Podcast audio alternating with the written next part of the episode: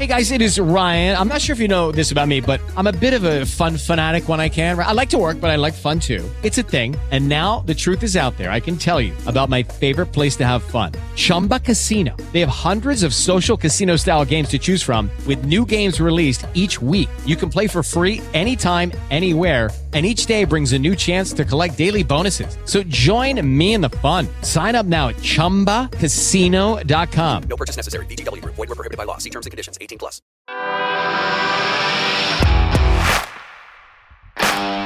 Bienvenido a Esto También es Política, el podcast que habla tu mismo idioma, con Mario Girón y Miguel Rodríguez.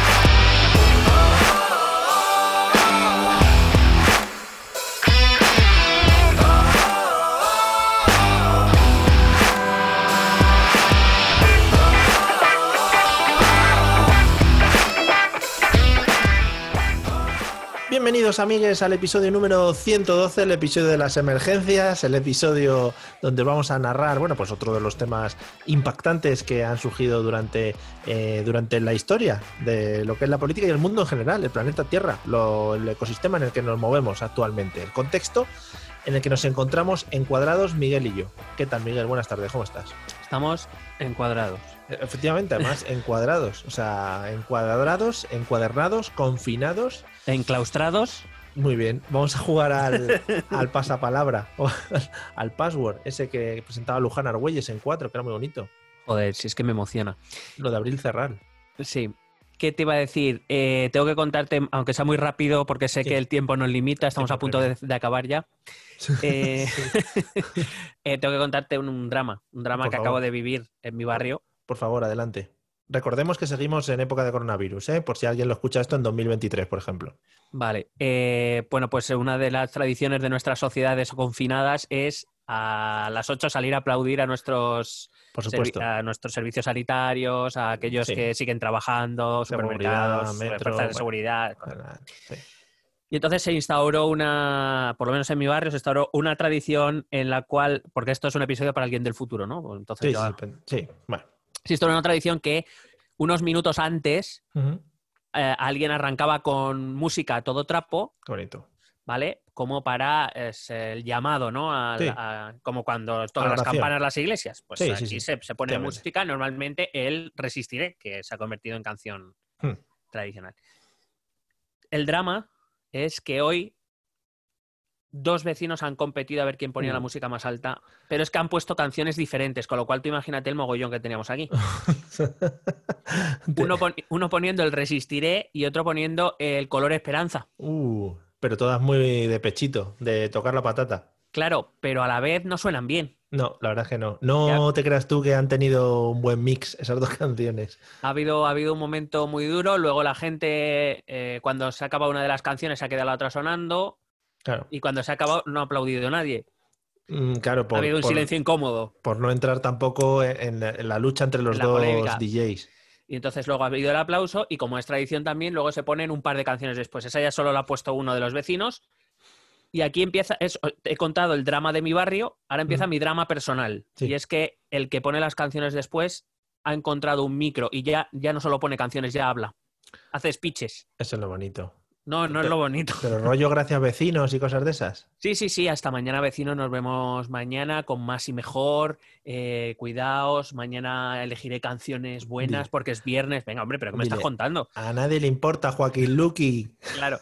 El problema es que eh, parece que no, pero o sea, parece que eres más libre porque estás en tu casa, pero tampoco te atreves a decir mucho. La gente te mira mal desde los balcones de enfrente. ¿eh? Hombre, sí, sí. Hay gente o sea, que está pasando lista cuando sales al balcón o a hay, la hay una presión social muy mala que cuando salgamos del confinamiento va a ser muy duro reencontrarse en la calle. ¿eh? Van a decir, ahí van los que no aplaudían. Claro, los claro. insolidarios, los que, que no aplaudían. El que se quejó del D J, ¿sabes? Sí.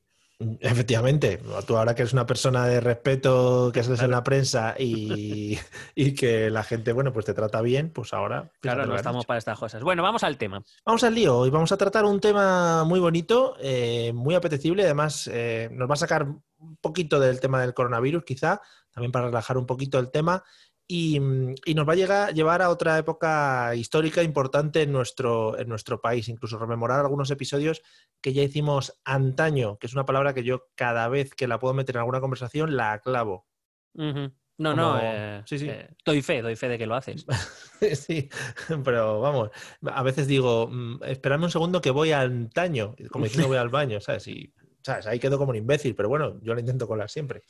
Y a veces hablas eh, de algo que pasó ayer, o sea, el día anterior, mm. y, pero tú lo tratas como si fuera de antaño. Sí, sí, sí, sí. Parece que hablo de la Edad Media, por ejemplo. Claro. Sí, sí, soy así de imbécil.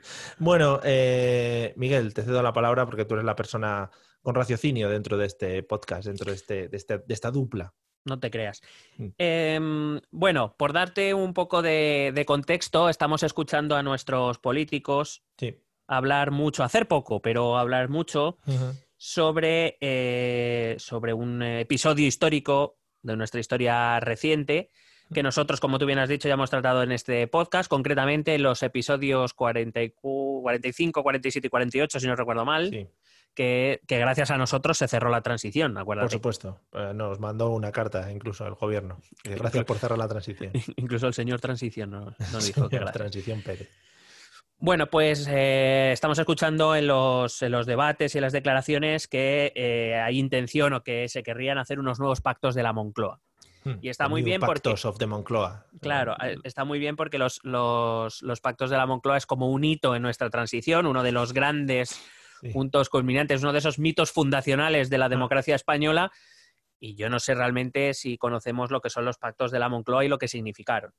Porque... ¿Está al nivel, está al nivel de la firma de la Carta Magna de los estadounidenses, por ejemplo? Eh, bueno, en, en, en cierta manera para nosotros, no tanto como la Constitución... Sí, hombre, está feo. Digamos, en la, en, la, en la Constitución de la Democracia Española hay tres, tres mitos fundacionales que en orden de importancia serían la Constitución del setenta y ocho, tope. El veintitrés efe, a tope, como la democracia resistió, hombre, y luego joder. Ya estarían los pactos de la Moncloa. Vale. Eh, Nicolas Cage no los ha robado, que eso también nos quita importancia, pero bueno, ahí estamos. ¿Cómo? Bueno, es una película que igual ah, no has vale. visto, que es muy bonita. Sobre los pactos de la Moncloa. Sí, sí, con Nicolas Cage haciendo en el papel, papel de Suárez, ¿no? De Suárez, sí. Ojalá. En fin, hubiera si sido películas de mierda teniendo argumentos súper chulos como este. Claro, bueno. Hubiera sido un blockbuster. Eh, bueno, pues eh, tanto que, que parecen querer unos nuevos pactos de la Moncloa, vamos a aprovechar este capítulo para eh, repasar un poco qué fueron y en qué condiciones se fueron. Se dieron, perdón, para ver si hay alguna similitud o alguna mm. cosa que, que realmente se pudiera parecer lo que se está planteando a esos pactos de la Moncloa, como Genial. Los quieren llamar. Sobre, sobre todo, supongo que lo comentarás luego, eh, no sé si los partidos estaban... A ver cómo lo digo, no sé si a, a, supongo que habría más predisposición en aquella época que la que hay ahora, por ejemplo, al tema de los pactos. Bueno, ese es un elemento, es un elemento que sí que claro que hay que considerar y consideraré durante el desarrollo del programa. Mm. Eh, la verdad es que las circunstancias no son ni parecidas. Yeah. Eh, con lo cual, hace, vender esto como unos nuevos pactos de la Moncloa parece complicado. Mm-hmm. Más que nada porque eh, es verdad que había una situación económica muy complicada y ahora explicaré por qué. Pero sobre todo es que estaban en medio de una transición política. Sí. Y veníamos de una dictadura y queríamos acabar una democracia, con lo cual cualquier tipo de decisión de la profundidad que requería la crisis económica del año setenta y siete setenta y ocho, sin el apoyo de la mayor parte de las fuerzas parlamentarias, no hubiera durado nada y probablemente el propio proceso democrático, no hablo solo de la crisis económica, hubiera, hubiera encallado. Con lo cual, claro, también estamos en un momento en el que los partidos se encuentran en situaciones muy, muy sensibles, todos ellos. Eh, digamos que si, si quieren salir todos adelante no les queda otra que, que seguir adelante. En la situación actual no parece que la democracia esté en riesgo, salvo por salvo por alguno, alguno. Eh, es que están de, nos están coartando la, el hablar por WhatsApp. Tú eso tenlo en cuenta. Que sepas que, eh, que Ana Pastor y Ferreras nos están controlando lo que estamos diciendo en directo, o sea, en, en vivo. O sea, lo mismo este podcast no sale. Cada vez que conecto el micro vienen a mi casa y me lo desenchufan. Tanto rato, ajlaque, ajlaque. Yo, no, hombre, Ana, por favor. Me la he, le he conseguido despistar. Muy bien. Bueno, Que también, si no, te, también iba a decir, que no se me olvide, que si no se pueden reeditar los, partos de la, los pactos de la Moncloa, los partos eh, de la Moncloa, cuidado. Bueno, fue un parto, sí. Los pactos de la Moncloa, eh, nosotros de aquí recomendamos los pactos del V I P S, por ejemplo, los pactos del cien montaditos, que sería un nivel más bajo, pero también, oye, pues les puede llevar a, a, a llegar a alguna conclusión. O los pactos de San Blas por cambiar de barrio. Por ejemplo, por ejemplo muy bonito. Los pactos de los, los, los arcos de Moncloa, ahí se van todos ahí. En fin, bueno, pues vamos al lío, Miguel, cuando quieras. Bueno, pues nos tenemos que trasladar en el tiempo a mil novecientos setenta y siete, uh-huh. eh, uh-huh. Es, que es el año en el que se firmaron los pactos de la Moncloa y es el mismo año en el que se eh, celebraron las primeras elecciones libres en España. Uh-huh. Fueron el quince de junio de mil novecientos setenta y siete. Recuerda que hablábamos en los episodios de, en el dos o en el tres, estábamos a caballo. Eh, como, como Santiago, estábamos a caballo. Decía... y Tierra España. Y decía que eh, en ese año setenta y siete se había, se había legalizado el Partido Comunista en plena Semana Santa, aprovechando que la acabamos de dejar atrás. No, eh, que había ya el, el famoso ruido de sables dentro del ejército, se estaban ya desplegando las primeras tramas para dar golpes de Estado. Bueno, estas cositas para evitar la, la llegada de la democracia y, sí. y digamos, alargar el, el Estado franquista. Bueno, digamos que era una situación bastante delicada, creo que bastante diferente a la actual. Bueno. Eh, y de hecho, precisamente esa fue una de las, de las claves de los pactos de la Moncloa, esa situación de debilidad de todos los partidos políticos, de todos los que habían apostado por la transición a un sistema democrático, cada uno con sus diferencias, pero que tenían un objetivo común y que eh, a todos les interesaba que eh, la resolución del problema económico eh, llegara a buen puerto. Pero la realidad es que en el año mil novecientos setenta y siete la, la situación económica de España era tremendamente complicada. También lo comentábamos más de pasada de lo que vamos a hacer hoy, pero sí que lo comentábamos en los episodios de la, de la transición. Eh, España estaba muy mala, muy malita económicamente. Entonces creo que es interesante saber por qué estábamos tan malitos. En el, mm. Bueno, estaban, porque yo no estaba ni pensado en ese momento. No. Bueno, igual, hombre, una anticipación de cinco años, igual sí, ¿no? Hay que tener en toda familia que se precie. Bueno, es que en ese año estaban haciendo a mi hermano, con lo cual no creo yo que estuvieran pensando ah. en mí ya, bueno, todavía. Es verdad. Eh, el primer elemento fundamental de esa crisis económica eh, era, una cuestión, era la cuestión energética. Como ves, un problema novedoso del año dos mil veinte, no. Es un problema no. que llevamos arrastrando desde nuestra industrialización en los años sesenta. España era, y parece ser que nuestros políticos se empeñan en que sigamos siendo un país pobre energétic- energéticamente hablando. Se calcula que en torno eh, el sesenta y seis por ciento, dos terceras partes de, las, de la energía que utilizaba España en ese momento era de origen extranjero. Muy bien. Las fuentes, es verdad que nuestras fuentes de energía son pocas y de mala calidad. Tenemos mm. poco petróleo, eh, tenemos un carbón de mala calidad, tenemos bastante carbón, pero, pero de poca energía calorífera. Sí, claro. eh, es decir, nuestra industria hidroeléctrica, toda, o sea, nuestra industria de energía hidroeléctrica todavía no estaba demasiado desarrollada. Es decir, no es que nos sobrara. Entonces claro. tenemos que importar mucha energía. Claro, en ese contexto eh, va a suceder unos años antes, en mil novecientos setenta y tres, la crisis del petróleo.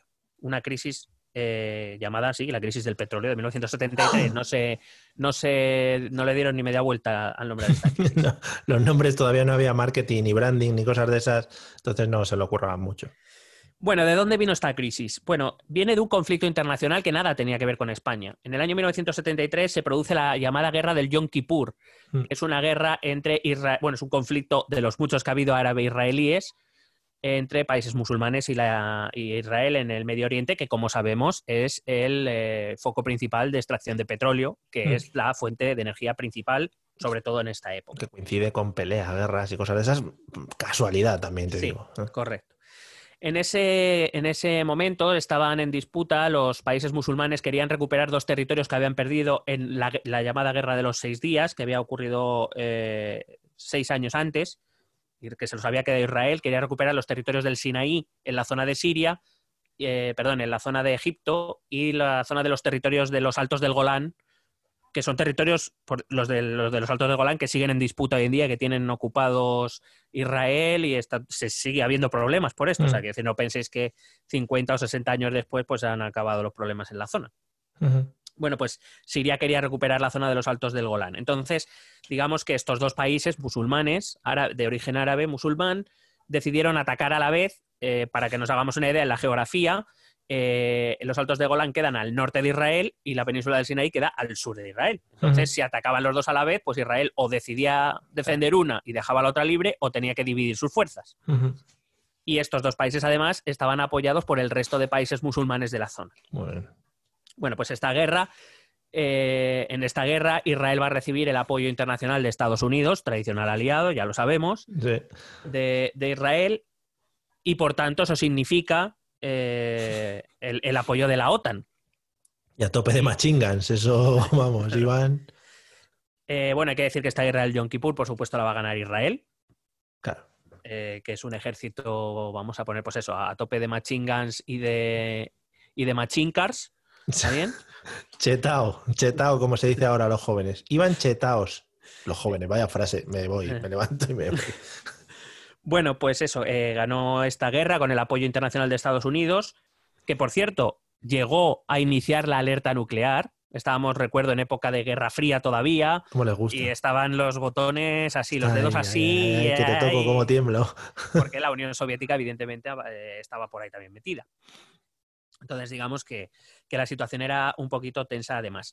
Recibir el apoyo de Estados Unidos era, apoyar el, era recibir el apoyo de la OTAN. Y en la OTAN, quien forma parte de la OTAN, los países de la Europa Occidental. Mm.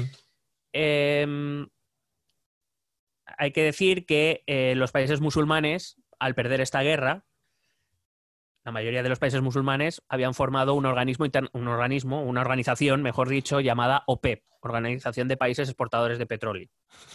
Y entonces decidieron, bueno, no voy a ganar la guerra, pero, pero, pero os voy a dar donde más os duele. Pero, ¿pero ¿quién controla el petróleo, amigos? Nosotros. Ah, perfecto. Pues para adelante. Es eh, sin duda el arma más poderosa que tenían, que tenían a su mano, y la utilizaron.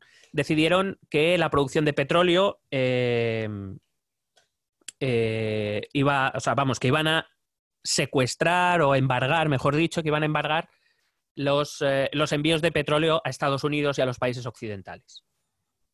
¿Qué pasa?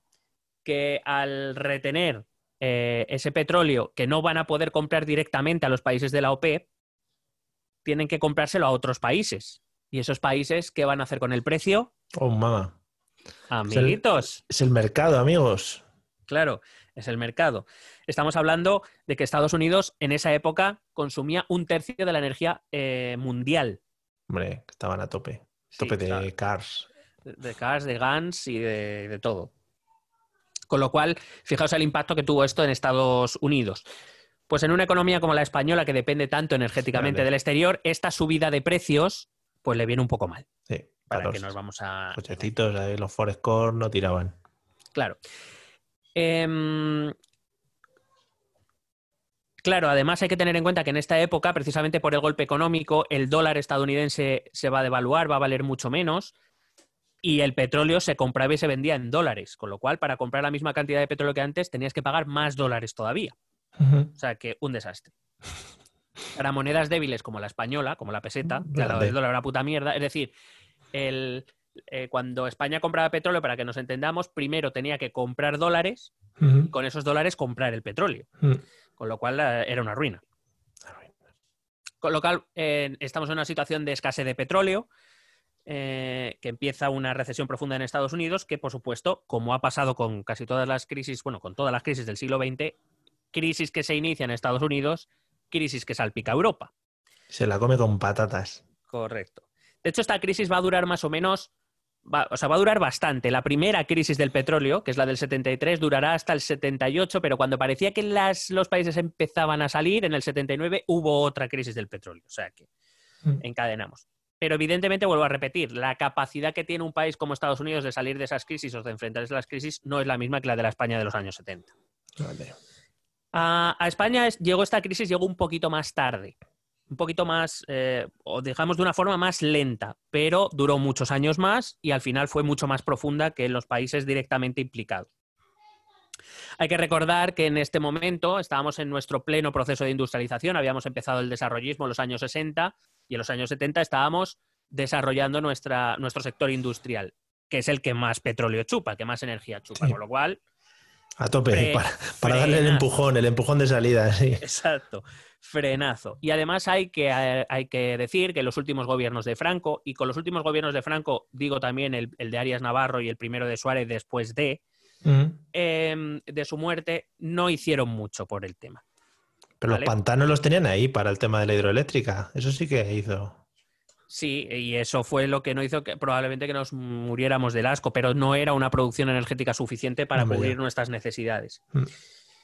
Eh, además, como te digo, España era un país que importaba mucho más de lo que exportaba. Nuestra industria todavía, como digo, estaba desarrollándose, no teníamos todavía la capacidad de competir en los mercados internacionales y muchas cosas las teníamos que traer de fuera. Con lo cual nuestra balanza comercial es mala. Es decir, mm. sale mucho más dinero del que entra. Vamos, matemáticas básicas. Eso hace, y eso hace que el Estado se endeude cada vez más. Uh-huh. Fíjate que vamos a... Yo, según hemos eh, según conocía la... Eh, volví a recuperar estos conocimientos que yo ya vi en su época en la, sí. en la carrera, me recuerda mucho más a la crisis de dos mil siete que a esto. O sea, quiero decir, unos pactos de la Moncloa quizá hubieran sido mejores en sí, dos mil siete, sí. en dos mil ocho, dos mil diez, que claro. no ahora. Pero bueno, ahí estamos. ¿Qué ocurre en los mercados internos? Que como en los precios de todo sube, porque claro, si a las empresas les cuesta más producir porque les sale más caro el petróleo y todo lo que necesiten, los precios aquí dentro suben. Uh-huh. Con lo cual, eh, de hecho se calcula, por ejemplo, que en mil novecientos setenta y seis la inflación, que es la subida del, de los precios, la inflación uh-huh. se calcula en el setenta y seis de un veinte por ciento. Muy rica. Y en el mil novecientos setenta y siete de un cuarenta y cuatro por ciento. Muy bien todo. Uh-huh. Lo digo, pues esto no, para que nos entendamos, no llega a los niveles, pero, por ejemplo, hemos visto países en Latinoamérica muy recientemente sufrir esta inflación mucho más agravada que la que sufrió España, pero tened en cuenta que en un país en el que los salarios son bajos, que suban los precios un cuarenta y cuatro por ciento es una sí. pasada. Y entonces muchas familias empiezan a pasarlo mal. Con los claro. sueldos ya no es suficiente para poder mantener las condiciones de vida. ¿Qué pasa cuando suben los precios? Que la gente no compra. ¿Qué pasa cuando la gente no compra? Que las empresas tienen que echar a la calle a la gente primero para intentar sobrevivir cuando no es que acaban cerrando. Uh-huh. ¿Vale? Con lo cual, imagínate, ya no es que ni los sueldos bajos te sirvan, es que los precios suben y además tú estás en la puñetera calle sin un ingreso. Claro. Sí, igual la situación era un poco apremiante para hacer algo. Si no te queda, también se iban a quedar sin, sin población a la que gobernar, o sea que también era cosa para, para que ellos pudieran hacer algo.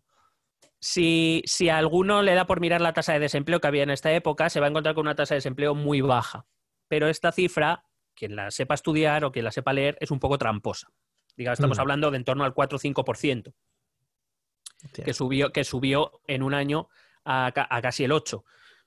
Y dices, bueno, el ocho es lo mejor que hemos estado de, durante toda la democracia. Sí, sí, eso es correcto. Pero es una cifra que esconde algunas cosas. La primera...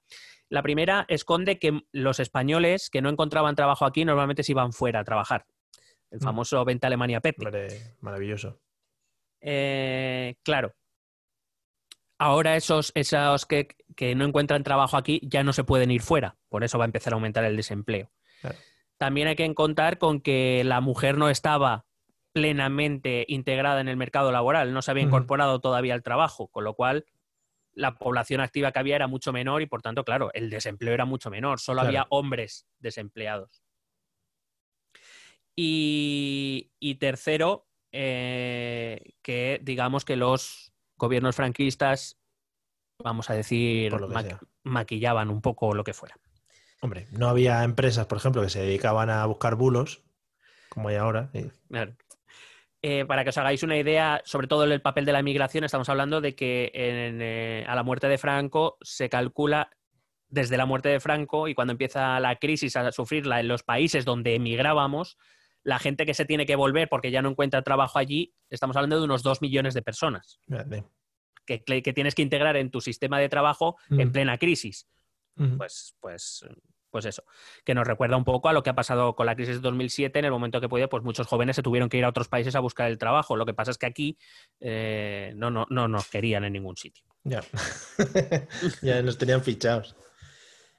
Eh, además, también hay que recordar que aquí los salarios eran muy bajos, las condiciones laborales no, no eran las mismas que tenemos actualmente, por muy escasas que nos parezcan ahora y muy, y muy bajos los salarios, que no digo que no. Lo mm. que digo es que en esta época era todavía todo mucho peor para los trabajadores, para, por lo menos comparado con los estándares actuales. Eh, y como digo, pues eh, falta la incorporación de la mujer. Desde este momento, eh, años setenta y cinco setenta y seis, el paro se va a empezar a disparar en España. De hecho, no va a dejar de crecer hasta el año ochenta y cinco, donde alcanzaremos una tasa del paro del veintiuno coma seis por ciento. Es decir, fíjate cómo, cómo las dos crisis concatenadas, cómo, qué daño van a hacer. Eh, que digo que va a ser la primera, la primera vez que superemos el veinte por ciento de paro, es decir, que uno de cada cinco personas que quieren trabajar no pueden hacerlo. Sí. Sabemos que no es la última. Y, no, no. y probablemente es verdad que la crisis de la pandemia nos vuelva a dejar una tasa superior al veinte por ciento. Sí, sí. Vamos a ir a por el récord. Porque España tiene un problema de paro estructural. El paro estructural es el, eh, digamos, dentro de los estudios de desempleo hay cuatro tipos de desempleo. Uno de ellos es el cíclico, es decir, es previsible y es normal que cuando estamos en época de recesión haya gente que se vaya al paro, pero es de esperar que cuando la economía cambie de ciclo y empiece la recuperación, esa gente se vuelva a, vuelva a encontrar puestos de trabajo. Uh-huh. El paro estructural es el jodido, es decir, es ese que no se va, es ese que no somos, que, que, que, que la estructura social y laboral de un país no es capaz de absorber. Y en España, ya te digo, en la, desde la época de la democracia, El, más par, el, bajo, eh, perdón, el paro más bajo que hemos tenido ha sido del ocho por ciento, que fue en el año dos mil siete, justo antes de la crisis. Claro, cuando todo el mundo trabajaba en la obra. A tope. Porque había sueldos que te daban para coche, vacaciones y, y, y piso. Mm, al tope de créditos ahí, venga. Claro, claro. Y ese es, fíjate, yendo a todo meter la economía, nuestra tasa de paro más baja ha sido del ocho por ciento. Estamos mm. hablando de que, por ejemplo, ahora Alemania está una tasa del tres coma cuatro, la última vez que lo mire. Eh. Y nosotros conseguimos llegar al ocho y parecía que, que era un milagro. Nosotros siempre nos estábamos moviendo en tasas del diez doce en épocas buenas y siempre superamos el veinte en épocas malas. Uh-huh. Pero aquí eso nadie lo quiere arreglar. Bueno, tampoco pasa nada. Como... Al final los que están ahí para arreglarlo, como tienen trabajo, ¿sabes? Pues tampoco se preocupan mucho de eso, nosotros. Sí. Y cobran bien, además. Uh-huh. A esto hay que añadir también que en el año setenta y cinco setenta y seis, cuando Franco muere eh, y Suárez llega al gobierno, el rey más o menos ya va dejando deslizar sus intenciones de llevar a España un sistema democrático. Sí. Las, grandes, que... fo- las grandes fortunas patrias... Sí. Pues, es para, esto he hecho una señal para la gente que nos vea en YouTube. Eso es. El rey. Ah, mira, ahora ya el, el, el, el, el de Guindos. El, y el de Guindos, muy bien. Decía que eh, ante estas pers- perspectivas, las grandes riquezas de la nación española, esos patriotas que se enriquecieron en el sistema franquista y que veían que con este nuevo sistema tal vez... Vaya, por lo que fuera, por lo que, eso es, por lo que fuera, pues las cosas iban a cambiar, decidieron sacar su, sus fortunas de España y llevárselas a otros países, por ejemplo, Switzerland, doce points. Por ejemplo. Por ejemplo. La Suisse, doce points. Eh, en este contexto, la, las élites políticas españolas se centraron, es verdad que desde la muerte de Franco hasta las elecciones del quince de junio del setenta y siete, se centraron mucho en el proceso político. Es decir, eh, evidentemente se inició el camino a la transición y lo fundamental, lo prioritario para estas fuerzas políticas era, pues eso, la parte política. No se ocuparon tampoco en, este, en esos dos años de la parte económica, por lo menos uh-huh. no con la intensidad que una crisis como es la que se estaba viviendo mere- eh, merecería.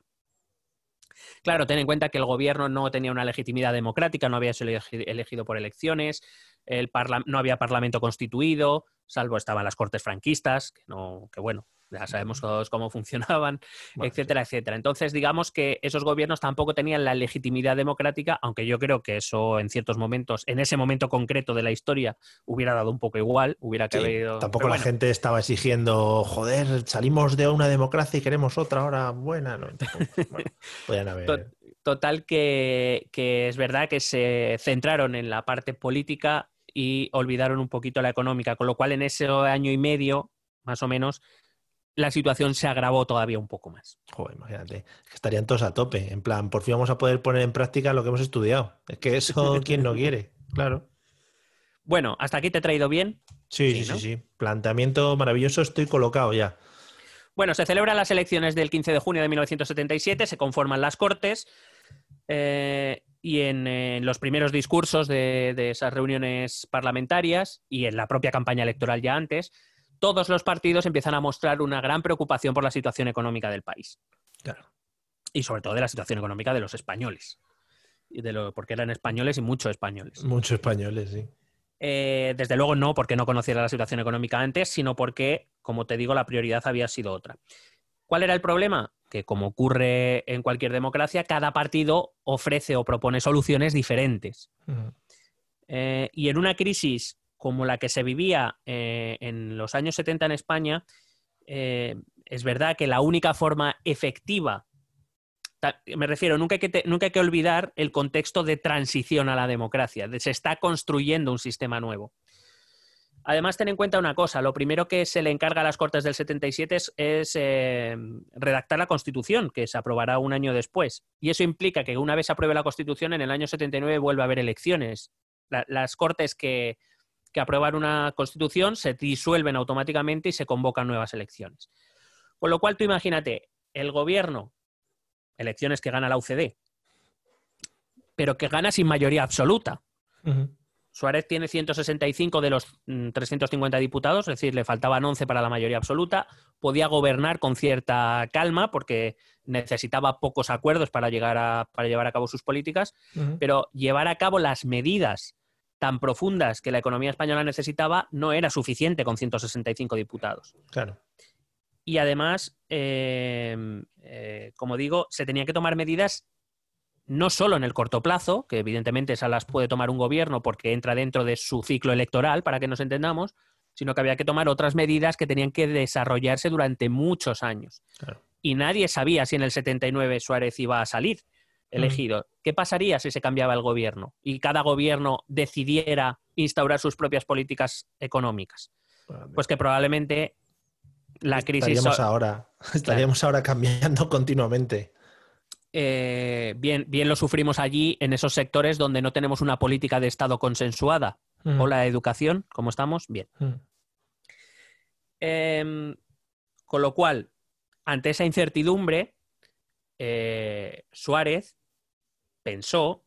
Eh, ah, bueno, dentro además de este contexto hay que tener en cuenta otro factor, que es...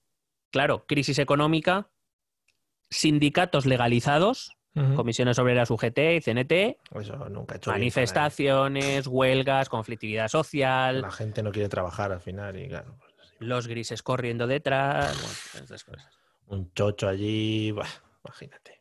Así que el objetivo que se plantea es crear un marco acordado que permitiera, por un lado, combatir la crisis económica en el corto y en el largo plazo, uh-huh. y que además... Eh, es decir, para eso se necesitaba imponer unas políticas que no fueran cambiadas o derogadas en cuanto hubiera un cambio de gobierno, que mm. es algo propio de las democracias, cambiar el gobierno. Claro, en España no estábamos acostumbrados, pero... Ya, claro. En plan, ah, que no, estos no se van a quedar para siempre hasta que mueran. No, no, no se cambia. Eh, y además que intentaran contar con el apoyo, sobre todo de la izquierda, mm. para rebajar la conflictividad social. Sí, lo estaba haciendo...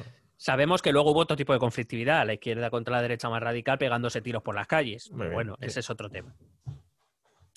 Eh, por tanto, Suárez necesita pactar con la izquierda esas medidas, si quiere que duren uh-huh. y si queremos que España salga de esta crisis y que no nos matemos en las calles, pues inevitablemente sí. la derecha y la izquierda se tienen que poner de acuerdo en esas, en esas medidas. Era probable... Era muy fácil pensar que las medidas económicas que debían tomarse debían ser de un cierto calado y que algunas de ellas no serían bien recibidas por los ciudadanos, sobre todo por los sectores, de, de, los sectores obreros. Uh-huh. Y también sabía que si él quería el apoyo de la izquierda en algunas medidas económicas, tendría que darles algo a cambio. Sobre uh-huh. todo reformas de carácter social y político que permitiera que la izquierda, digamos, introdujera algunas de sus ideas para sí. poder sentirse satisfechos. Vamos, lo que viene siendo una negociación en el cual sí. uno es consciente que va a tener que ceder. Decir. Sí, exactamente. Un win-win de toda la vida. Eh, cosa que no estamos muy acostumbrados, pero que existe, amigos. Sí, esa, ese, esa niña de la curva, ¿no? Que todo el mundo dice existe, pero nadie la ha visto todavía, ¿no? No se sabe. Iker, Iker, ahora que estamos al mismo nivel que Iker, que también eso, está en su puta verdad. Casa grabando, pues también podemos hablarle de tú a tú. Bueno, ahí es cuando va a surgir la figura del ministro de Economía de Suárez en ese momento, que era uh-huh. Enrique Fuentes Quintana. Era un doctor en Derecho y en Económicas, eh, que fue catedrático de la Universidad de Valladolid, y luego también fue catedrático en la Complutense y en la UNED. Tope ahí. Simpatizante del régimen. Vale, quiero sí, decir, era, era, era, de, era de los, del sector tecnócrata, de la U C D, eh, bueno, de lo que luego fue la U C D, el sector tecnócrata, eh, que fue el que inició el desarrollismo en España, que tenía, como digo, una visión muy tecnócrata, muy, muy práctica de la vida, como buen académico que es. Uh-huh. Bueno, que era, que durmió, que, murió, que durmió, iba a decir, que murió en dos mil siete. Que durmió en la paz de Cristo. Correcto. eh, este eh, Enrique Fuentes Quintana, poco antes de la muerte de Franco, en mil novecientos setenta y tres, él, eh, bueno, él trabajaba para la, para la Administración del Estado y propuso, junto con el ministro de Hacienda de entonces, fue a Franco a, a presentarle una propuesta de reforma fiscal. Para que, eh, bueno, digamos que las cargas fiscales, el Estado pudiera recaudar más y digamos que los grandes gerifaltes del régimen pues empezarán a pagar un poquito más lo que vienen siendo de impuestos, sí. Porque además la crisis del setenta y tres, digamos que este Fuentes Quintana ya se vio venir lo que vino. Sí, bueno, vamos, lo que tienen los estudiosos y los que estudian y los técnicos, sí. Y ¿Qué, fue... dijo, ¿Qué dijo don Francisco? Eh... Bueno, ahora, ahora te lo, te lo dramatizo. Vale. Por favor. Digo que este Enrique Fuentes Quintana, evidentemente, era un técnico del Estado eh, y tuvo que buscar el respaldo de un político. Concretamente mm. lo consiguió, como digo, del ministro de Hacienda. El ministro de Hacienda y el señor Fuentes Quintana fueron a ver a Franco y le dijeron, mire, señor. Don, don Franco, sí. A los pies de doña Carmen. A Ría España. Eh... eh... Viva Franco. Viva, viva usted, ¿no? Viva usted mismo, su persona. Eh, que digo que eh, le presentaron esa reforma con el objetivo de hacer uh-huh. crecer los ingresos del Estado y, por tanto, a poder afrontar la crisis económica. Pero implicaba que dentro de esa reforma fiscal había ciertas eh, medidas de liber- liberalización del mercado económico, cosa que, por lo que fuera, a Franco no le gustaba. No, dijo, bueno, pues me habéis presentado muy bien este PowerPoint eh, dentro de, pues eso... Pero no, vamos. las crónicas, las crónicas dicen sí, la que, eh, que el generalísimo recibió con buena cara uh-huh. eh, la reforma, agradeció sí. el, el esfuerzo de la propuesta ¿Sí? y que eh, les dijo que la estudiarían. Sí, sí, sí. Concretamente, dos días después, el ministro fue cesado y el señor Fuentes Quintana pues, se tuvo que volver a su puesto de, de, de, de, de nadie importante, vaya. Sí. Pasó, bueno, al bedel del edificio en el que se encontraba. Pero vamos, fue casualidad también, ¿eh? Mal rendimiento. No, se lo, se lo guardó en un cajoncillo y cuando Suárez le llamó para formar parte de su gobierno le dijo, oye, tengo esto. Mira, por lo que sea, hmm, está buena idea que aquí el personaje el anterior no... El papel está un poco amarillo ya, pero bueno. Claro. La copia que le di a él se limpió el culo al día siguiente con ella, pero bueno, está, me quedé una. Y este, esta, esta propuesta va a ser la base del, del pacto económico. Porque, ¿por qué se llaman los pactos de la Moncloa? Porque ¿Qué? no es un pacto, son dos pactos. Dos pactos, dos doble, pactos. Claro. Un pacto económico y un uh-huh. pacto político-social. Es decir, pues, es lo que te he dicho bien. antes. Por un lado, sabía Suárez que tenía que negociar un pacto político-social con concesiones a, que estaba pidiendo la izquierda para poder conseguir el apoyo de la izquierda en el uh-huh. pacto económico.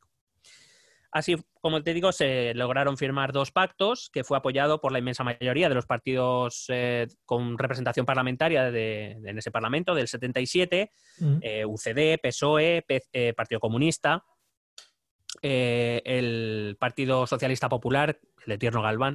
Uh-huh. Siempre te dice el Partido Socialista, el de Tierno, que es como, uff, qué revolucionario. Sí. El P N V lo firmó, Convergencia y Unión lo firmó. La D. Y también... Eh, el pacto económico también lo firmó Alianza Popular de Fraga, que Hombre. dijo que no iba a firmar el político social. Que tampoco, o sea, que no se viniese muy arribita con las tonterías. Entonces Fraga firmó el económico, pero no el político social. Lo digo por esa, para, para, para todos aquellos que reivindican la larga tradición pactista del Partido Popular. Sí. Bien. En, en el otro puso tonto el que lo lea. Puso madre, firma madre. mis cojones. Carayo. En este mis huevos morenos. Sí. Bueno, un motivo añadido también que interesaba a todos los partidos políticos firmantes del pacto, de los pactos, fue el deseo que todos los partidos tenían de ingresar en la Comunidad Económica Europea, unos años después, Unión Europea. Uh-huh. Todos los partidos querían entrar a formar parte de la, de la integración europea y, claro, Europa, que por aquel entonces era una unión puramente económica, ahora sigue siendo principalmente económica, pero bueno, tiene algunos sí, otros tintes. Eh, en aquel momento la, la Comunidad Económica Europea ya te pedía requisitos para entrar. No es que sí, esto se lo han inventado de ahora. Que no, no puedes entrar con zapatos, calcetines blancos, ese tipo de cosas. Claro. Bueno, principalmente había dos características, las más importantes, que España debía cumplir antes de entrar en la Comunidad Económica Europea. La primera, tener un sistema democrático. Bueno, por lo que fuera. Sí. Porque, de hecho, no, mucha gente no sabe que ya el, eh, uno de los últimos gobiernos franquistas ya solicitó entrar en la Comunidad Económica sí. Europea y le dijeron que tururú que te vi. Por favor, señor don Franco, venga usted aquí a sentarse. Vaya imagen. eh, y, por otro lado, era tener una economía de libre mercado. Sabemos que la economía franquista era una economía enormemente eh, interve eh, intervencionista, intervenida por, por el fuera. propio Estado, que se abrió un poco en la época de los sesenta setenta con la entrada de las suecas. Hombre, ahí no venimos eh, muy arriba. Sí, sí. Y, eh, pero que en realidad era una economía muy intervenida por, por el Estado franquista. Pues evidentemente había que empezar a liberalizar la economía, porque claro, en una unión económica donde lo que prima son los intereses económicos, que un Estado controle la economía no es bienvenido por lo que fuera. No, vayan a venir los cabrones. Esto dicen, buah, ya verás. Se van a quedar... Nosotros les mandamos cosas y hacen a la trincar para adentro. Y claro, no damos. Con lo cual, vemos que había objetivos comunes, uh-huh. eh, intereses intercambiables, estaban dispuestos a conceder algo al otro a cambio del apoyo, que eso siempre facilita una negociación, bueno, evidentemente. Sí, sí. Eh, y bueno, sobre todo voluntad real de acuerdo. Uh-huh. Voluntad, o sea, verdadera voluntad de querer eh, llegar a un acuerdo, pero porque interesaba a todos, repito, nunca hay que dejar de lado que estamos en el proceso de transición democrática y que todos querían llegar a una vida democrática, con lo cual tampoco ninguno se podía salir demasiado del texto porque el mal de uno acababa siendo el mal de todos.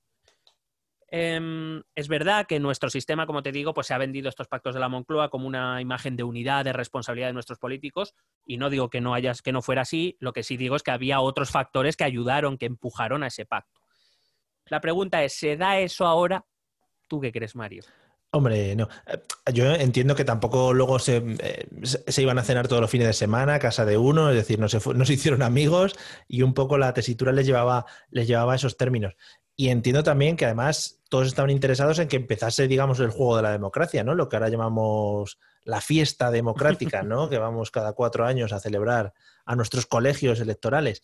Eh, ahora están todos muy asentados, ahora cada uno tiene su puesto, tiene su situación, entiendo que, que bueno, que se van a seguir haciendo cosas por parte del gobierno, los otros van a seguir insistiendo en, en, en meterse con ellos o no, y que más o menos entrarán al trapo en lo que les interese y lo que no les interese.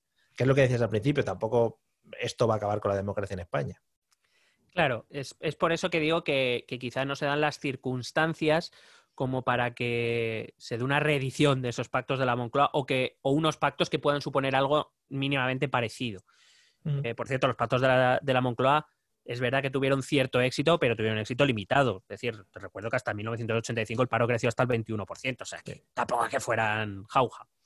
Pero entiendo por un lado, a ver, por un lado yo entiendo que cuando Sánchez invoca ese nombre, el de los pactos, cuando Pedro invoca sí, los pactos de la, de la Moncloa, es una imagen muy potente para nuestro sistema democrático, ¿no? Es esa imagen de unidad, de, de, de mirar por los ciudadanos, todos juntos, de separar nuestras diferencias para mirar mm. por el bien común. Eso que en teoría deberían hacer en cada uno de los putos sí. días en que sí, están sí, siendo claro. políticos, pero bueno. Claro. También, también, por otro lado, se están invocando también rollo dictaduras y palabras de ese estilo, ¿eh? O sea que vamos, vamos un poco todavía por esta época. Claro. Pero, pero no nos engañemos, o sea, la situación no es la misma. Yo no tengo claro que los objetivos de las fuerzas políticas ahora mismo sean demasiado coincidentes. Repito, los partidos políticos con sus diferencias ideológicas tenían un objetivo común que era iniciar el sistema democrático. Yo ahora no sé qué objetivo común pueden tener. A ver si me entendí, a ver si me entiendes. Que deberían tener un objetivo común en una situación como esta, sí. pero que lo tienen, yo creo que no. Vale. Hmm. Eh, Que no, que no hay voluntad real de pactar por parte de ninguno. Un, el uno convoca al otro por rueda de prensa, el otro dice que ya la semana que viene, que como estamos de puta madre tranquilos, ¿sabes? Claro. Si que estamos no es, en casa, al final, que no hay urgencias claro. ni nada. O sea, quiere decir, está todo de puta madre. Entonces... Es que es lo mismo, es lo mismo del otro día. Creo que de la semana pasada que grabamos a esta no se ha inventado ningún sistema en el que puedan comunicarse de una manera rápida. No, no, ¿sabes? No, no, no, no existe, no existe. Además, pero además ni debe haber, o sea, en el propio Congreso, cuando hacen la sesión de control, debe haber una mampara que les impide verse o algo. Sí, sí, sí. sí. Que están en la misma sala y tampoco, ¿sabes? Sí, mira el cachondo de Ábalos. Ese sí que va a salir a hombros cuando acabe todo esto del coronavirus.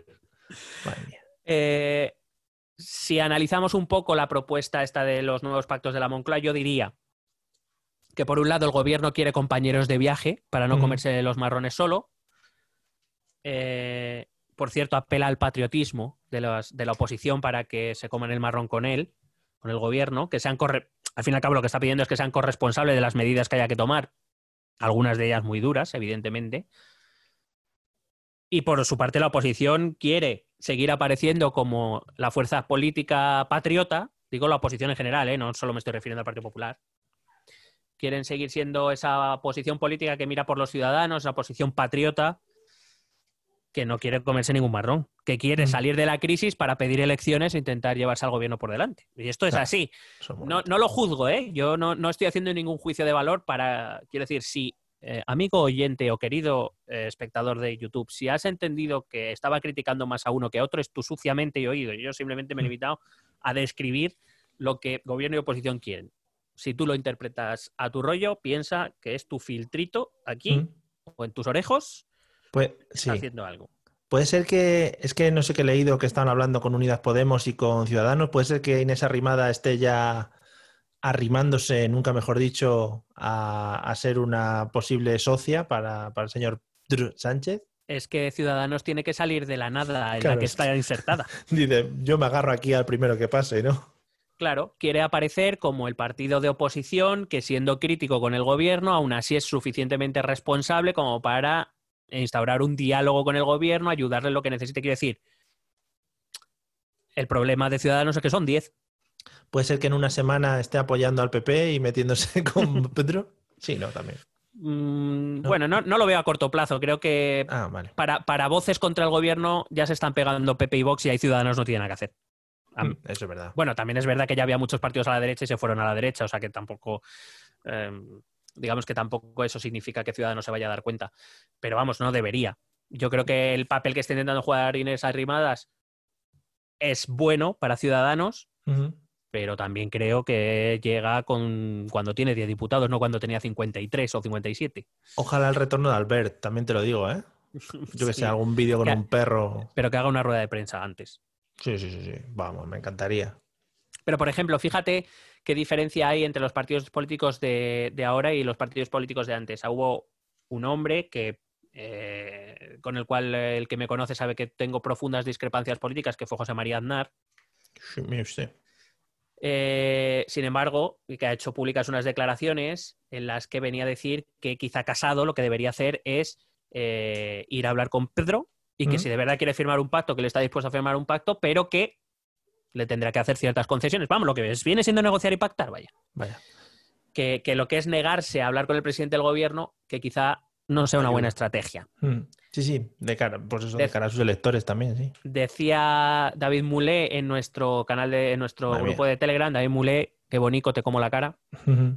Decía David Mulé que quizá esas declaraciones también iban un poco para eh, eh, respaldar o escudar a Casado, en el caso de que llegue a negociar con Sánchez, de eh, todo ese votante de derecha un poco exaltado, diciendo, hombre, que lo dice Aznar. O sea, si lo dice Aznar, a ver si entiendes. Que está Aznar. Casi chocando con Santiago, que está al... que habría que ver ese combate, ¿eh? Joder, que cuidado. Recuerdo que Aznar que... hacía seiscientos abdominales diarias. Iba a decir que tiene, que has dicho que tienes profundas eh, diferencias con Aznar en el ámbito de sus ideas y tal, pero también en el ámbito atlético hay no, mucha diferencia. Pero vamos, o sea, a mí me revienta. O sea, Aznar selección. Molaría andar ahora en plan, como Iker Casillas, por ejemplo, que se va a presentar a no sé qué presidente de la... Andar ahora, bueno, me voy a dedicar al M M A, a esto de darse hostias. eh, tengo un combate con... Con Conor McGregor con, con la Conor próxima Mac... semana. Y lo voy a reventar, básicamente. Sí, vamos. Le voy a hinchar con mis libros la cabeza. Con lo cual, pues eso, te digo que, que no se dan las mismas circunstancias, eh, el objetivo tampoco sería el mismo. Veremos la profundidad. La profundidad de la crisis va a ser grande, pero... Hombre, evidentemente, cuanto más se alargue, más profunda será la crisis, pero no se tiene previsto que sea una crisis de años y años y años, como fue la del setenta y tres o como fue la de dos mil siete. Uh-huh. Porque es un, este, estos parones, vamos, ya se intentarán, en cuanto se pueda, se va a intentar ya reactivar la economía. Y bueno, yo por ejemplo soy de los que cree que muchos, los que hayan podido mantener su nivel económico, su estatus económico, en cuanto salgamos vamos a empezar a gastar como animales en los bares, en los restaurantes, bueno, nos vamos de vacaciones, vamos a disfrutar de la vida, o sea que... Que sí, quizá la reactivación económica va a tardar en volver a los niveles anteriores al coronavirus, pero que no, no va a ser, en duración no va a ser tan grande. Entonces, creo que no es la misma situación, ni los partidos políticos se están comportando igual, y sobre todo es lo que decías tú antes y lo que recalcábamos, la democracia no está en juego, no, yeah. salvo alguno por ahí, salvo que Ana Pastor diga lo contrario. Ojalá, ojalá. Bueno, eh, si quieres... Esto ya lo dejo a tu decisión. Mm. Reviso muy rápido los pactos en sí. Sí. Bueno, pues eh, el primer acuerdo, el económico, se llama, ojo al nombre, ¿eh? Mm. Acuerdo sobre el programa de saneamiento y reforma de la economía. Fíjate... Claro. Hay que levantar aquí un poquito el aire, que entre un poco corriente. Sí, pero parecerá una tontería, pero que un gobierno liderado por Suárez, que fue un ministro franquista, recuerdo, y eh, pre- presidente del gobierno en sistema no constitucional todavía... Bueno, sus cositas. Hace... Bueno, pues la U C D, que todos venían de ese origen, aceptaba que se llamara saneamiento de la economía, como diciendo, lo de atrás está podrido, ¿vale? Y hay que sanear. Echa lejía ahí. Sí. Claro, pues cuidado, que no, que no es tontería el nombre. Fíjate que en eh, la publicación de los pactos, se, antes de la, del pacto definitivo, se eh, hace un resumen de las conversaciones y trabajos previos. Y fíjate que voy a, te voy a leer una frase... Te voy a leer dos frases de ese, de ese previo. Dice, un primer aspecto en el que se ha alcanzado una base de entendimiento ha sido en el diagnóstico de la situación económica del país. Fíjate que se pusieron de acuerdo en cuáles eran los problemas. Dice, ¿estamos hechos una mierda? ¿Todos de acuerdo? Sí, sí. Venga, para adelante, seguimos, vamos para allá. Ponlo en una frase bonita y ya está. Bueno, también te digo que es más de lo que decimos ahora. O sea, claro. Sí, sí, la verdad, sí. Y otra frase era, ha sido motivo de especial consenso. Consenso, mm. qué palabra. Especial, además. A mí se me ha olvidado ya. Ha sido motivo de especial consenso la necesidad de que los costes derivados de la superación de la crisis sean soportados equitativamente por los distintos grupos sociales, así como la exigencia de democratización efectiva del sistema político y económico. Oye, maravilla, ¿eh? Yo me quedo loco, creo. Creía que esto era ciencia ficción. Molaría en plan, hemos decidido entre todos que los que son más pobres paguen más y además puedan ser esclavos de los millonarios. Que se jodan, punto. Y si no pueden pagar en dinero, que paguen en sangre. Claro. Eso lo, ese fue el primer borrador. Le dijeron, no, creo que esas palabras igual no va a calar mucho entre la gente. Bueno, pues pon equitativamente. Claro, pon equitativo, venga. Bueno, te voy a hacer un resumen muy rápido, ¿vale? No vale, voy a entrar... Vale. Eh... Sí que me gustaría comentarte algún punto del, del otro pacto, porque me pareció curioso. Uh-huh. Alguna cosa, por cierto, ya la comentábamos en, el, en, el otro, en los episodios de la transición. Bueno, básicamente llegaron a un acuerdo en que había que reformar algunos puntos. Primero, la política presupuestaria. Anda. No, se habló de bueno. esto en dos mil siete, ¿puede ser? No me acuerdo. Sí, pero igual ahí tendrían que revisar un poquito más algunas... Algo de dinero que es... No, es que lo que el secreto que venía a contarte yo en este programa es que en realidad todavía estamos desarrollando los pactos de la Moncloa. Claro, claro. Ahora te voy, a dar, te voy a dar algunos datos para que lo entiendas. Bueno, política presupuestaria, fíjate a lo que se decía en mil novecientos setenta y siete. Qué locos. mil novecientos setenta y siete, repito. Limitación y ejemplaridad de los gastos del Estado y de la Seguridad Social, revisando todos aquellos cuya existencia no se justifique. Muy bonito. Cosa que, que se hace a, ahora. Que viene a ser, hay que quitar los gastos superfluos, pero bien escrito. Porque, ¿por qué? Porque los, los políticos de este país en este momento estaban educados. Claro. Dile que mira, que los gin tonics no los paga el gobierno, que te los pagas tú. Bueno, se siguieron pagando gin tonics, ¿eh? Sí, vale, sí, vale, pero, pero bueno, tienen que poner bonito también. Si es que una cosa es escribirlo, no, no. otra cosa ya es poder hacerlo, joder, es que estamos que sí, exigiendo. Pero que, pero que quiero decir que sí, simplemente esto te lo digo para que veamos que los políticos de dos mil veinte no, tienen ning- no, no son innovadores en nada. Nada. Absolutamente nada. Siguen diciendo lo que van a hacer y no hacen. Pues lo mismo pues que en el setenta y siete tampoco. Claro, eso les estudia. Pero por lo menos, pero por lo menos ellos se pusieron de acuerdo. Sí. En lo que iban a decir, aunque no lo fueran a cumplir, pero se pusieron claro. de acuerdo en eso, por lo menos. Claro, claro. Fíjate, orientación prioritaria del gasto público en, para el fomento del empleo. Fíjate. Putos locos. progresividad del sistema tributario, porque es verdad que gran parte del origen de nuestro sistema tributario actual es de estos pactos. Mm. El I R P F se inaugura en estos pactos, el IVA se empieza a diseñar ahora, aunque no entrará de forma efectiva hasta, eh, en mil novecientos ochenta y cinco, por cierto. En mil novecientos ochenta y cinco el IVA era del doce por ciento. Fíjate, oh, yeah. fíjate. Por cierto, el IVA nos lo obligó a meter la Comunidad Económica Europea si queríamos entrar. Eh, reducción de los déficits presupuestarios. Grande. Fíjate, cosas novedosas. Ahora en dos mil veinte. Putos progres. Por ejemplo, eh, una de las medidas que se quería tomar era la reducción de las cotizaciones a la seguridad social para Grande. que fuera más barato contratar y también despedir. Por eso era que si el P S O E y el Partido Comunista ten, querían apoyar esto, tenía que apoyar esto, tenía que darles otra cosa. Porque... Ya, claro. Fíjate, participación de los representantes de los trabajadores, de los empresarios y de las distintas fuerzas sociales en las negociaciones sobre la seguridad social. Fíjate tú, qué locura. Ahí empezó a caer todo. Fíjate. En aquella época teníamos el control de la política monetaria, todavía imprimíamos pesetas y, y acuñábamos pesetas. Y decían que bueno, que lo que había que hacer era imprimir menos dinero para que los precios cayeran, porque claro, los precios estaban subiendo, como he explicado antes. Claro. Fíjate. Eh... una subida salarial del veinte por ciento, eh, por ciento, porque claro, se esperaba una inflación del veintidós por ciento. Como no subieran los sueldos, ah, qué cachondo. Pues la yeah. gente no podía comprar nada. Al final luego la, la subida fue del veinte por ciento, efectivamente, y la inflación fue del veinticinco por ciento, o sea que... Claro, pues se equilibró bueno, todo. No, hombre, no es que se equilibrara, se perdió poder adquisitivo por todavía eso. Más, pero claro, imagínate si ni siquiera suben ese veinte por ciento. Mm. Eh... Fíjate, la prestación eficaz y rigurosa del, del, del seguro de desempleo. Fíjate. Fíjate. Fíjate. Atendiendo, fíjate, esto es novedosísimo en, dos mil, en la crisis de dos mil siete y en dos mil veinte. Atendiendo especialmente al empleo juvenil, a vale. la contratación temporal vale. y eh, las áreas geográficas de mayor índice de desempleo. Fíjate. De locos. Que, es, que a día de hoy siguen siendo los mismos problemas. Desempleo juvenil, eh, empleo temporal y... y áreas geográficas jodidas, sí. donde supuestamente el esfuerzo del Estado para las políticas de empleo debería ser mayor. Uh-huh. O sea, fíjate, o sea, estamos hablando de cuarenta y tres años después, seguimos aquí. Pues es eso, es que al final están cogiendo esto y es fotocopiadora. De, de estas fotocopias que ya tienen las esquinas como fotocopiadas treinta mil veces y lo siguen leyendo. Reforma fiscal progresiva, perfeccionamiento del control del gasto público, creciente participación de la sociedad en las decisiones...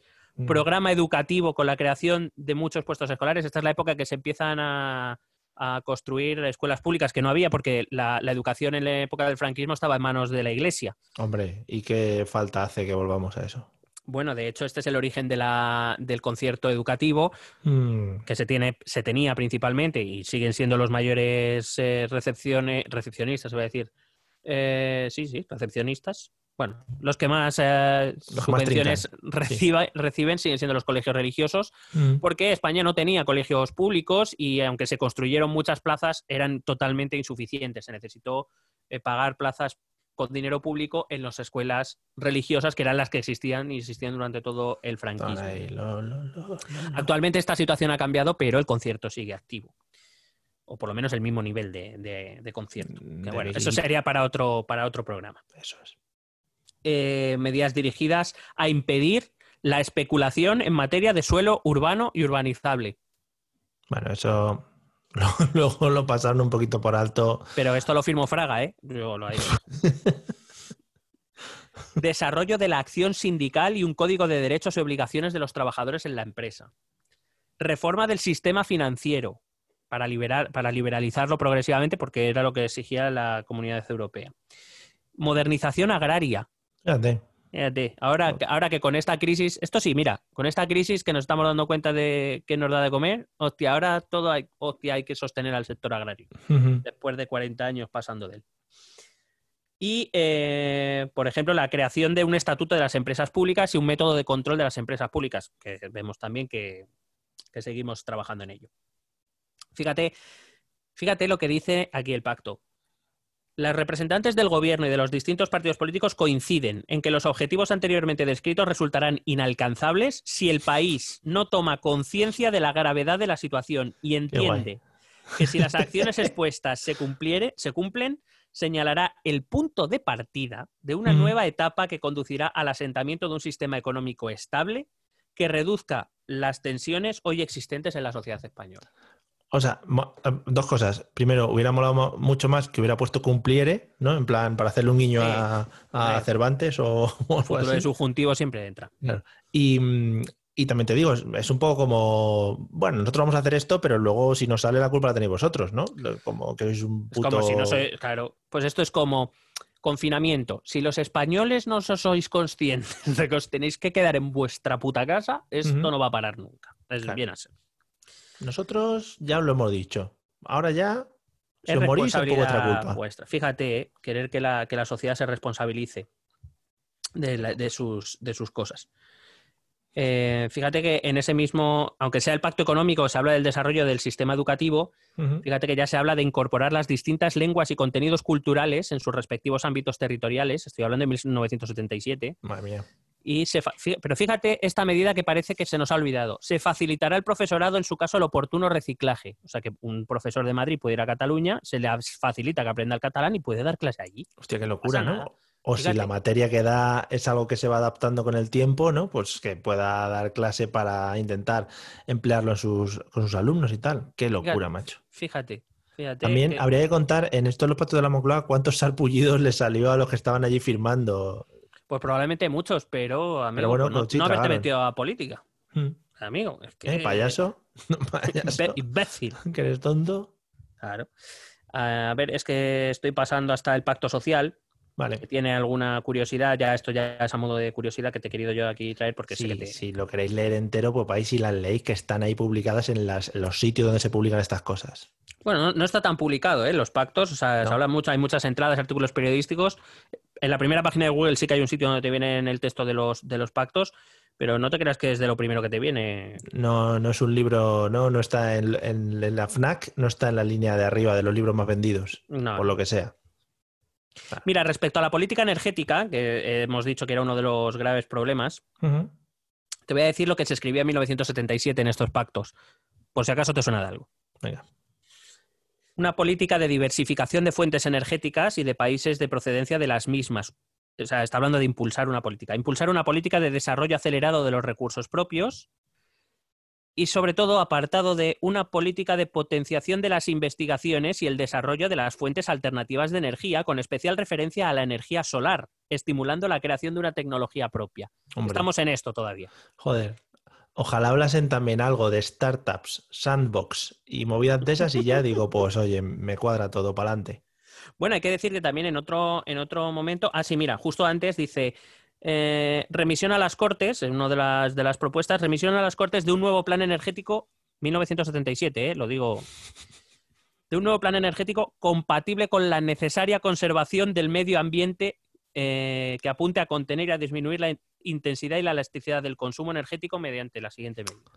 Claro. Pero que luego o sea, conservar que el con... medio ambiente, sí, pero... Luego tienes que contar que una casita a pie de playa tiraba mucho, ¿sabes? Y el medio ambiente, pues eso, que son los cuatro cactus y los cuatro patos que hay allí, pues hombre, ¿sabes? ¿No? Bueno, te digo rápidamente así las, las curiosidades del segundo pacto, que se llama Acuerdo sobre el Programa de Actuación Jurídica y Política. Mm. Se aprobaron en octubre del setenta y siete. Bueno, tiene medidas eh, sobre la libertad de expresión. Claro, recordad que en el año setenta y siete todavía no estamos en la democracia plenamente. Estaba ahí una cosa que, bueno, por lo que sea... Eh, libertad de prensa, sobre todo, eh, pues bueno, se decía que solo los jueces podían eh, secuestrar una publicación, ese tipo de cosas, que antes hacías, pues bueno. Así sí, hombre, como... el día a día. Y que no podías ir a tu vecino a darle dos hostias, por ejemplo, ese tipo de cosas. Eh, fíjate que, que se, se pedía... Bueno, se, se firmaba que se crearía un organismo que vigilara la objetividad informativa de Televisión Española. Ahí lo tenemos, Neutral y Maldito Bulo. Sí, sí, están aquí ya presentes. Ahí están, por fin. Eh, fíjate, esto, esto me ha encantado. Sobre el derecho de reunión, eh, decían que había que hacer una reforma. Eh, en el, es que es muy bueno. Ampliación del concepto de reuniones privadas. Claro. El concepto, o sea, lo que es el concepto. A todas aquellas... A todas aquellas, en tres casos, ¿eh? Uh-huh. Que antes no eran reuniones privadas y claro. ahora ya van a empezar a serlo. Reuniones cuyo número no supere las cincuenta personas. eh, aquellas que se celebren por razones familiares o de amistad. Sí. ¿Vale? Siempre que la asistencia esté limitada mediante invitación nominativa. Por eso las invitaciones del cole. Eso, claro. es, una, eso es una herencia de esta etapa. Antes las bodas, pues bueno, iba un señor allí y te decían, a ver, ¿esto es, ¿os estáis casando de verdad o qué estáis haciendo? A ver, ¿estáis imprimiendo panfletos? La invitación, ¿eh? Que yo la vea. ¿Dónde está la invitación? Estaba pensando que me gustaría mucho algún comentario en iVoox o en Spreaker o en donde sea del típico, claro, ¿cómo se nota que no vivisteis esa época? No sé qué. Pues claro que no. Y también porque nos gusta disfrutar de la vida, amigo, y no estar ahí detrás de un ordenador ahí, oh, voy a poner cosas malas. Bueno, perdóname, perdóname, perdóname. Perdón. Cuando celebrábamos nuestros cumples teníamos que hacer invitaciones. Sí, sí, sí. ¿Por sí. qué? Porque si nos paraba la policía... Claro, ¿dónde vas? Pues tronco, cumple al McDonald's, claro. Vas a una reunión privada, enséñame la invitación. A ver, venga. O si no, hacerlas públicas. También puede ser. Oye, mi cumpleaños se celebra aquí en esta casa. Bueno, pues es que para hacer reuniones públicas, o sea, manifestaciones, se necesitaba autorización previa. Normal. normal. Entonces, bueno. hacer el papeleo era mejor hacer invitaciones. Sí, sí, sí, mejor la burocracia. Bueno, se, la, el derecho a asociación política, eh, que eso que decía que solo los jueces podían suspender o, o, o diluir o disolver, perdón, eh, partidos políticos, básicamente. Uh-huh. Fíjate, eh, respecto al Código Penal, esto, esto yo creo que... Porque es un poco de, de curiosidad histórica y cuñadismo mezclado a partes iguales. Sí. En, fue en los pactos de la Moncloa. Lo de, es, la primera parte sí que la, la decimos en el episodio, lo que te voy a contar después ya no. Uh-huh. Se, se llega al acuerdo de que hay que despenalizar el adulterio y el amancebamiento. Por si acaso, explico que el adulterio se entendía, se eh, comete adulterio la mujer casada que yace con varón que no sea su marido. Qué bonito, bonito, especificándolo ahí. Y el que yace con ella sabiendo que es casada. Es decir, la mujer pilla de todas, todas, y el tío, aunque diga que no sabía... Yo no sabía, tu palabra el, contra la mía. El anillo no te dijo nada. Por Ojo, pregunta. Que si tienes invitación a lo que es el adulterio, ahí entra ya como sí, que lo sabías. Es, es reunión privada, es reunión privada. Claro. Claro. Y el amancebamiento es relación sostenida en el tiempo por un hombre casado con una mujer. Sostenida en, ese caso, en el tiempo. Claro, en ese caso eh, la mujer también pillaba. O sea, que decir, la mujer pillaba por todos los lados. Sí, bueno, por lo que fuera también. Tradición. Hecho es que dentro del apartado del Código Penal estas medidas se encuentran dentro de un apartado llamado relacionadas especialmente con la mujer. Eh, pero fíjate, ¿eh? En el mismo apartado relacionado especialmente con la mujer, mm. el, el, ese era el uno. El dos es regulación de la expedición de anticonceptivos, límites de publicidad y consiguiente despenalización. Qué bonito. Sí, porque, que... la, porque los anticonceptivos eran responsabilidad de la mujer. Claro, claro. Al final... El hombre echa la cosa y ya la mujer se apañe, ¿no? Qué bien. Bueno, se quiere modificar algunas leyes, la ley de enjuiciamiento criminal, digamos, para dar un poco garantías a los procesos judiciales, sí. Eso de que eh, un abogado tiene que asistir a un detenido desde el momento que es privado de libertad y esas cosas que antes, por lo que fuera... Sí, había un pues par no, de personas se... ahí que lo que fuera, sí. Pues no se hacía por lo que fuera. Eh, fíjate, aquí todavía se hablaba de la policía armada, que eran los famosos grises. Había policía nacional, la policía armada, que eran los grises. Bueno, la policía nacional eran los maderos, sí. iba, porque iban de marrón, donde estaban los grises, y luego estaba la Guardia Civil, que eran los picoletos. Luego la policía nacional pasó de ser los maderos, porque cambiaron el traje de marrón a azul, pasaron de maderos a pitufos. A pitufos, sí, efectivamente. Con lo cual, muy bien. bien. Ojalá entre la fiscalía por nosotros ahora aquí por, por graves faltas. Estoy dando información que me verifique neutral. Verifícame esto, Ana Pastor. Bueno, hablaba también de la reorganización de los cuerpos y fuerzas de orden público. Los grises acabaron siendo eliminados y se quedaron Guardia Civil para, sobre todo, zonas rurales y Policía Nacional para ámbitos urbanos, más allá de otras competencias, que por cierto, algunas de estas son herederas de este, de este pacto. Por ejemplo, en los edificios oficiales, quien lo guardia, cuando no es Prosegur, ya es, es la Guardia Civil, no es la Policía Nacional, a pesar de que sí. estén dentro de las ciudades. Este tipo a veces de cosas. comparten. Sí, a veces comparten, pero si comparten es porque hay dos cosas en ese edificio mm. que son de jurisdicciones diferentes. Y ves ahí al Guardia Civil con su machine gun, ¿no? Y al otro pobre con, bueno, que le han dado y el tricornio, un... porque el tricornio, el tricornio impone. Es muy bonito. Y al otro de Seguritas Direct este que le han dado pues un, un walkie-talkie, por ejemplo. Y una camiseta que le queda justa, también te digo. No, eso lo piden ellos, lo piden ellos. Ah, bueno. Muy bonito, manga corta y muy justito. Y cuello para arriba. Siempre. Bueno, pues estos serían los pactos de la Moncloa. Tampoco vamos a entrar más. Repito, si alguien quiere, pues que se los busque en internet y se lo lea. No son tampoco, bueno, sí, son un poco larguetes, pero, sí. pero bueno, hay cosas más largas. Sí, sí, no, me... esto. Cosas mucho más largas, sí. Que se lo digan a Rocco. Bien. Hmm. Sí, Freddy, ¿eh? Sí, hombre, por supuesto. Un o, respeto... a Jordi, o a Jordi. Un respeto a, a Jordi, efectivamente. Hombre, un, re un respeto a Rocco, a la, la cantante, cantante. A la cantante, sí, sí. Un respeto. Que además, yo creo que nosotros fu fuimos uno de los pocos que la, la siguieron de cerca en sus inicios, ¿puede ser? Hombre, es que, ¿recuerdas? Es, es que estaba en un programa, se llama El Número Uno. El Número Uno, se va para adelante con ello. Paula sí, Vázquez, sí. bueno, pff, maravilla. Paula Vázquez, presentadora, estaba Bustamante de juez, ah, estaba el... Miguel Bosé. Miguel Bosé también. Estuvo estaba una la... temporada... La Natalia, era la de Castaranate, pues ya, ya ahí daba sus primeros pinitos de... Sí, sí, sí. Y el otro, el, el de Bailar Pegados, que no me sale el nombre, Sergio Dalma. Sergio Dalma estuvo también. Ana Torroja estuvo por ahí también, Ana ¿no? Torroja. Y bueno, y, bueno, y luego, y luego la, la que ahora se ha ido a Supervivientes, como que estuvo también en O T de jueza. Y en Tu cara me suena. Joder, madre mía, ¿eh? La de Sobreviviré. Es Mónica Naranjo, Mónica claro. Naranjo, que iba cuando fallaba alguno de los cinco, pues iba ella, claro. Efectivamente, joder. Y ahí maravilla. Empezó su carrera. Como habéis visto, bueno, pues hilamos en treinta segundos los pactos de la Moncloa con el número uno, que es un... con Mónica Naranjo. Es un programa, bueno, porque ahí estuvo. Oye, pues muy guay, ¿eh? Y además eh, yo creo que este tema nos permite lo que decíamos al principio, eh, ponernos en, en contexto en dónde estamos ahora y, y cómo era aquello hace... ¿Hace cuarenta, cuarenta años más? ¿cuarenta y tres? Sí, joder, es que, ¿sabes que yo me creo todavía que estoy en el dos mil? O sea, yo cuento el dos mil y digo, bueno, veintitantos. Y digo, no, veintitantos, estamos en dos mil veinte. Veintitantos mm. tenías en los dos mil. Efectivamente. Bueno, no, no, no. veinte... No, en el dos mil, no digo en los dos mil. Ah, en al los final del dos mil, dos mil ya sí, sí, sí. tendrías veintitantos. Fue mi época grande, mi época grande, sí. Mi época de triunfador. Tu época dura, ¿no? Sí, sí, sufría mucho. Bueno, pues nada, muchas gracias por traernos este conocimiento. Eh, vamos a... Y, y además, los que lo hayan visto por YouTube es muy bonito porque Miguel tiene una ventana detrás y se va viendo cómo anochece. Y eso creo que le da pues un toque, ¿no? A la no, vida. Romántico, sí. Pues para seguir con el romanticismo, eh, algo que hemos hecho en todos los episodios desde que hemos empezado con esto es escuchar nuestro método de contacto, así que no vamos a perder ese, ese toquecito que tenemos. ¿Quieres preguntarnos algo? ¿Proponernos algún tema? ¿Exponernos tu opinión? Ponte en contacto con nosotros. Es muy fácil. Envíanos un correo electrónico a esta dirección. Esto también es política arroba gmail.com. También puedes escribirnos en nuestra página de Facebook. Esto también es política. O en nuestra cuenta de Twitter arroba etepolitica.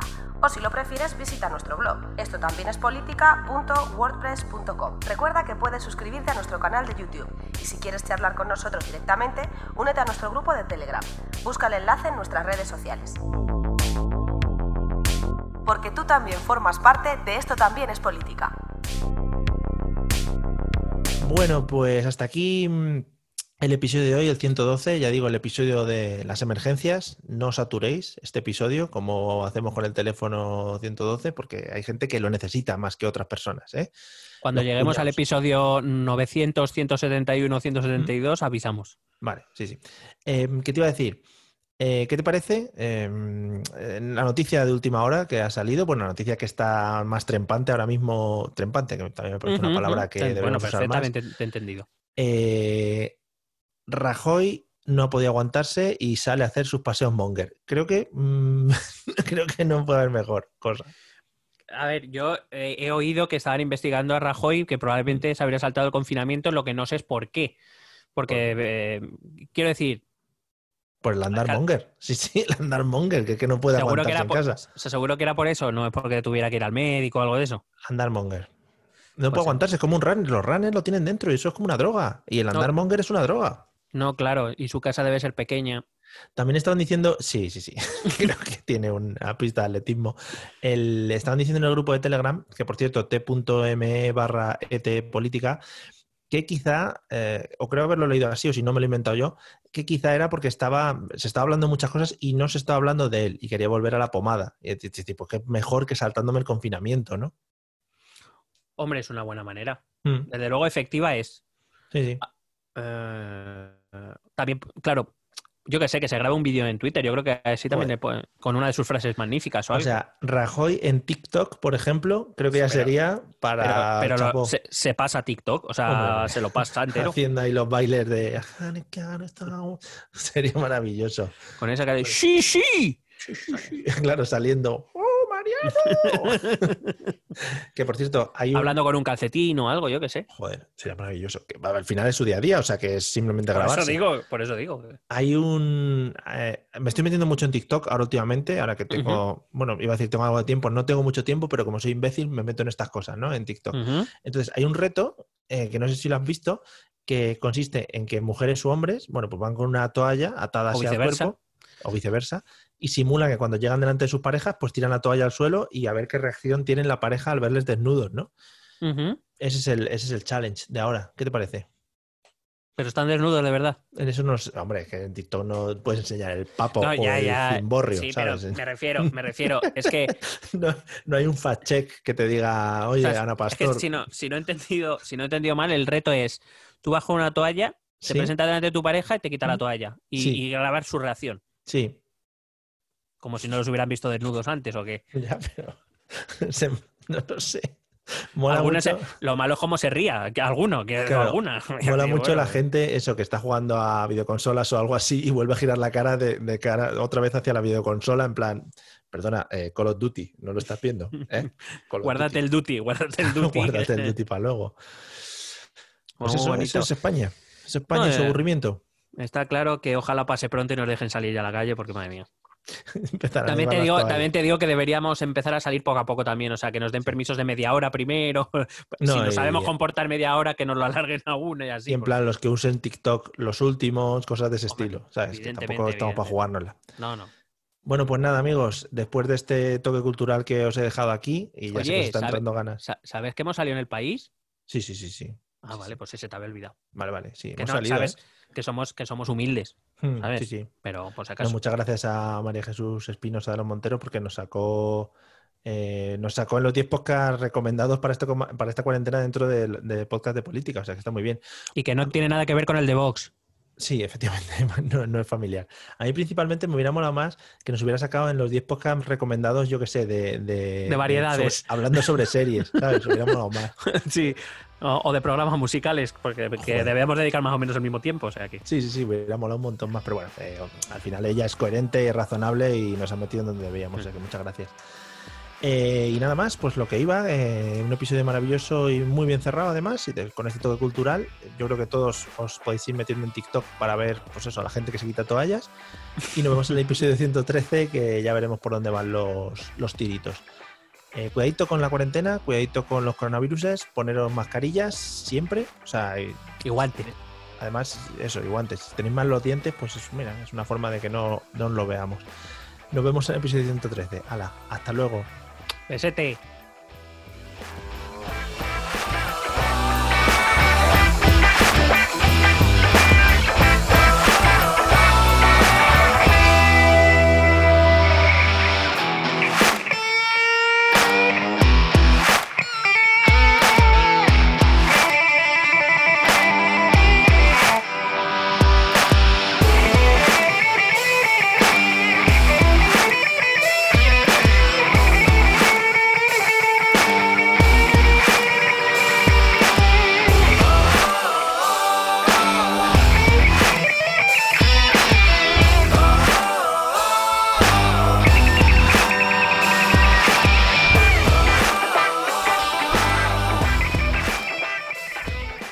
Hello, it is Ryan, and I was on a flight the other day playing one of my favorite social spin slot games on chumba casino dot com. I looked over at the person sitting next to me, and you know what they were doing?